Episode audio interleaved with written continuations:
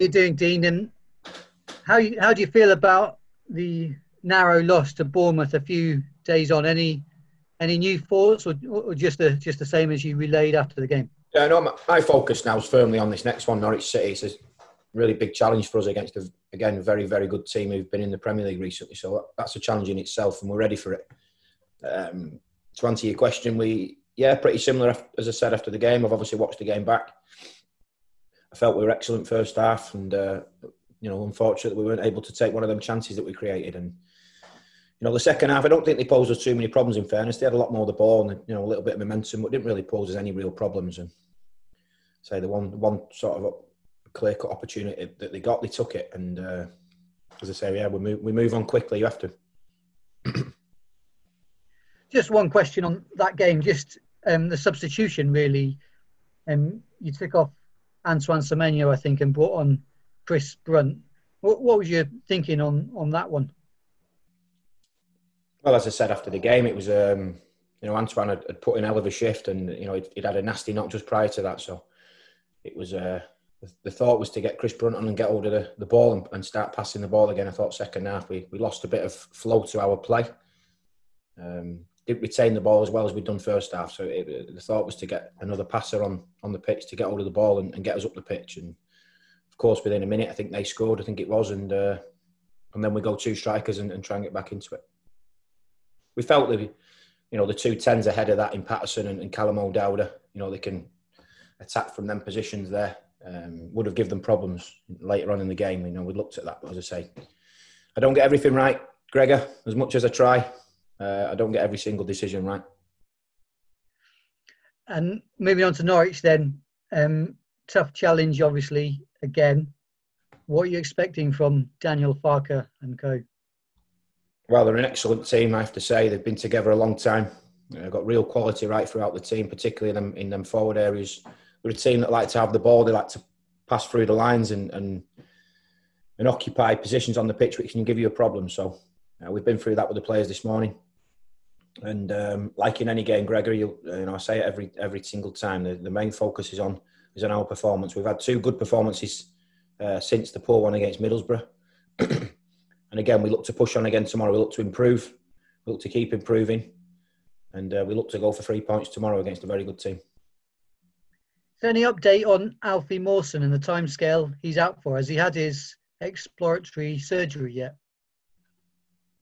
He has, yes. There's no there's no update in terms of timescales. He's back with Fulham for the time being um, through his early part of rehabilitation, and, and will be guided by by the guys at Fulham.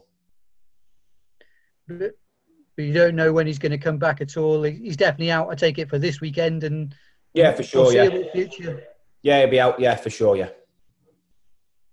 Any suggestion at all? Could he be back before Christmas? Is there any chance of that, or is that? Not? I don't want to put any. T- as I say, at the moment, he's he's gone back to Fulham uh, for some initial um, assessments, and as I say, we're still waiting for them to, uh, you know, to let us know exactly what it is that they find. But again, I think that's going to be in the next few weeks following the operation. You, you never quite know how quickly someone can recover from the early part of operations and stuff. So, uh, as I say, we, we, we'll see what the, the information we get from them.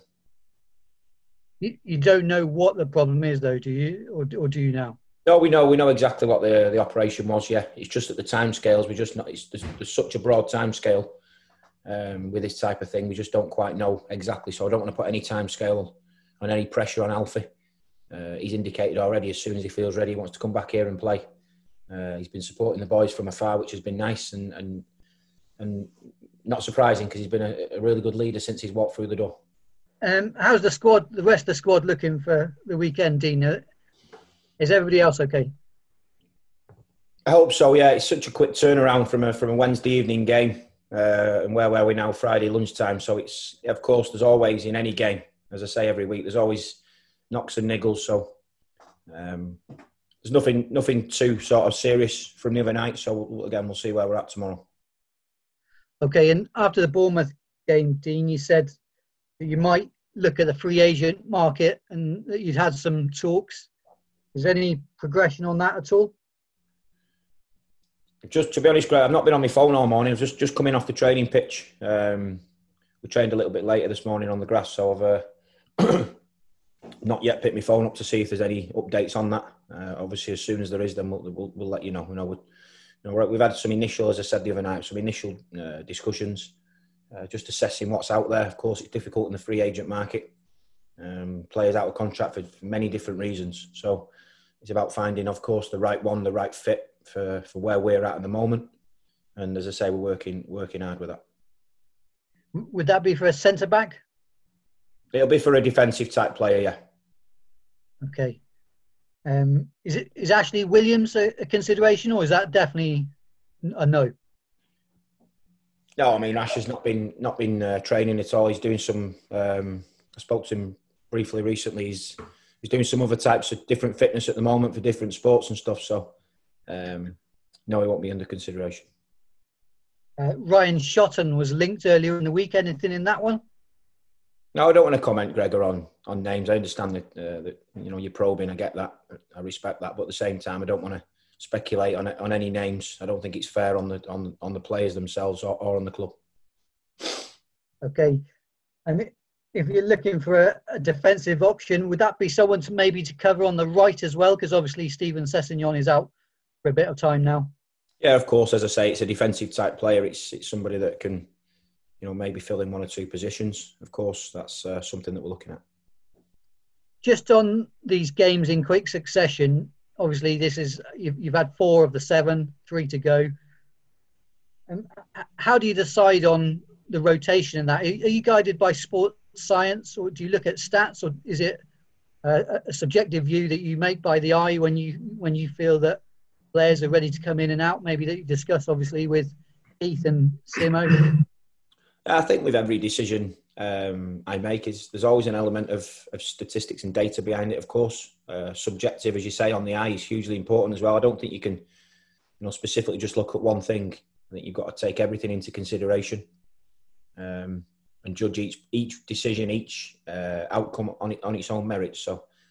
Um, of course, anyone that's carrying little knocks and niggles, particularly anything in the muscle in, uh, areas at, at this stage of the season, you won't want to risk with the amount of games that we've got. So we just have to be guided. You know, if it's just a kick, for example, um, and it's something that the player can get through, then that's that's a different story altogether. So as I say, everyone sort of every decision is taken in isolation, I suppose. No worries. Just on your opposition analysis, do, do you do that yourself, Dean, or have you got anybody else doing that with you? You're trying many different angles today. I like this. Uh, no, of course, we've got uh, analysts behind the scenes. Um, very rarely do you see them or hear them, but they're doing a great job, as are many of the staff behind the scenes. That's what uh, we've got at this football club, very good backroom staff. Um, again, uh, myself and the coaches will look at the opposition ourselves in isolation and get our own understanding, then we come together and have, uh, have a debate and a chat around that. Coupled, as I just said previously there, coupled with the stats, coupled with the, the video, and, and coupled with you know experiences of talking to people that have played them recently, all these different things come into into consideration when we're discussing a, a, an opposition. Did Did you replace Sam Stanton and Luke Coles in the end, or have you got other people doing their jobs? Yeah, we've got some other guys within the club who uh, who stepped up, who are doing a fantastic job at the moment.